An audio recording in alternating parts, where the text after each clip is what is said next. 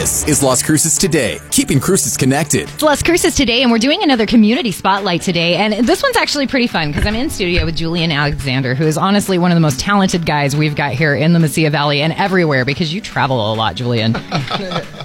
so, good morning, first of all. And second of all, you've got a show coming up called Othello, Yes. the yes. remix. Othello the remix, and I am here with Othello himself, Joshua Horton. Hello, everybody. Josh, this isn't the first time we've met. I've actually had you in the studio back in those bad juju days when you guys got started. So, welcome back. And uh, you ready to be Othello again? You know, I'm yeah, I'm glad to be here, man. Something about this table just makes us want to do that, like Yes, yes. a little bit. Which works with this. For anybody that doesn't know, in if you look at Bad Juju on YouTube or anything like that, you'll see an episode, episode two, that actually features our very own DJ Sandy Beach, whose voice you hear, or, or Lindsay. Yeah. better known as Lindsay here in Las Cruces. now, you guys have been doing Othello the remix. This is more than this isn't just a show that's happening for two days here. This is like something you guys have been doing for a while, right? Yes. Okay, Yes. tell me a little bit about the backstory behind this. Absolutely. So uh, the first time that we did this show was in 2018 here in Las Cruces. It was with the Scaffolding uh, Theater Company.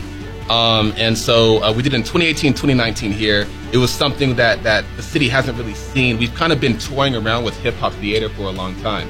And it's written by these guys named the Q Brothers out of Chicago. And um, it was just like, man, we like hip hop and Shakespeare is this thing that that has this big connection, at least for Josh and I. We keep doing it. We both love Shakespeare. We do Shakespeare productions. We both rap a lot. We both like music. And we, we and it's like, hey, Shakespeare writes in verse and rhyme. Rappers write in verse and rhyme.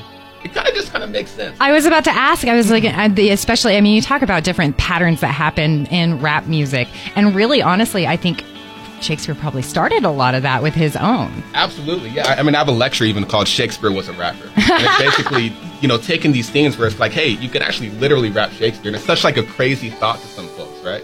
You know, and and which is so cool to see, where it's like, wow, you actually can rap Shakespeare. You know? my goodness gracious! Right. And uh, that's you know, and, and these guys, the Q brothers, have been doing this for like 20 years, and so uh, we get a chance to kind of learn from the best, and then we're going to use this to kind of bounce off and start to create our own original work later. There you go. So, what is it like being Othello in this in this kind of format? You know, it's uh, it's so much fun. You know, and I, I think, I think Shakespeare would have called himself a poet, and not a playwright. Um, and I think even the best rappers are poets. You know what I mean? It's just like life in lyrical Yeah. imi- imagery senses. So uh, it's funny how those things um, play with each other. But of course, in translation, you know, Shakespeare's one of the greatest genius playwrights of all time who captures like human the human condition in such a way that of course we've been doing it for centuries now you know so when you translate it some things get lost in the translation you know you're not going to capture the way shakespeare did it Yeah. but i think that's why it's, it's the it's the remix it's something new it's something different and even one of the lines in uh, in the play it says good storytellers borrow but great ones steal and I think in terms of like hip hop, like sampling, you know, you take something that was done in the '70s and you Yeah. it and you remix it and make it your own. So yes, it's the story of Othello, but it's completely different in Exactly. a hip hop setting. Um, it, it's just it's super fun. You know, I think lacks in, you know, the genius of it, Mhm. it it, it uh, makes up for it in the fun. I, I just love being on stage, and I think it was important for us to have four people of color doing a show that's completely different and to be on stage together. I mean, it's one of the most proudest, the proudest moments I had as an artist, uh, being on stage with you guys. So I, I love playing Othello, man. Julian blushed a little. Yeah. bit. A little bit, a little bit. You can see it. You know, my, my Now- cheeks flush. You four as a cast, how has that come together? Oh man, well you know, it, our, our original director Megan McQueen, um, you know, put us together. She's the one that that made it happen uh, for us. She was like Julian Uriago, Josh Othello. Uh, we have Mark Katanga, who you might know from Shrek. Um, not not the movie Shrek, but the, the Cruces Community Theater production of Shrek. Um, and uh, what else was he in? Man, he was in Lewis Carroll's uh, Alice in Wonderland. That joint. He's been in a lot of stuff. Dreadlock Cat, he's amazing. Mark Katanga's the man. And we got my man Juan Apodaca, who was in shows like Rent at the University, uh, Young Frankenstein in El Paso, Cool Cat. He's currently in Viva El Paso. All I right. think, In El, yeah, in El Paso right now. Um, amazing, amazing talent. And, and so these are two casts that Josh and I didn't really know about. And so Megan brought them in, and we, we've been linked up ever since. And so that was 2018, 2019.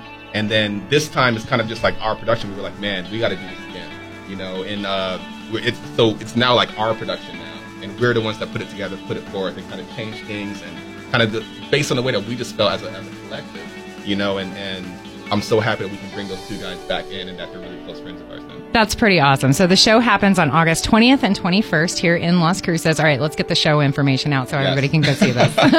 totally. August 20th and 21st here in Las Cruces at Project in Motion. Um, that's at 430 North Compress Road. Um, and uh, it's an it's an old cotton gin that's been transformed into this performance space. wow. Previously, it's used for like aerial dancing and like circus arts, you know. And so they're doing a lot of big things. And so we're actually capping out or, or kicking off their season.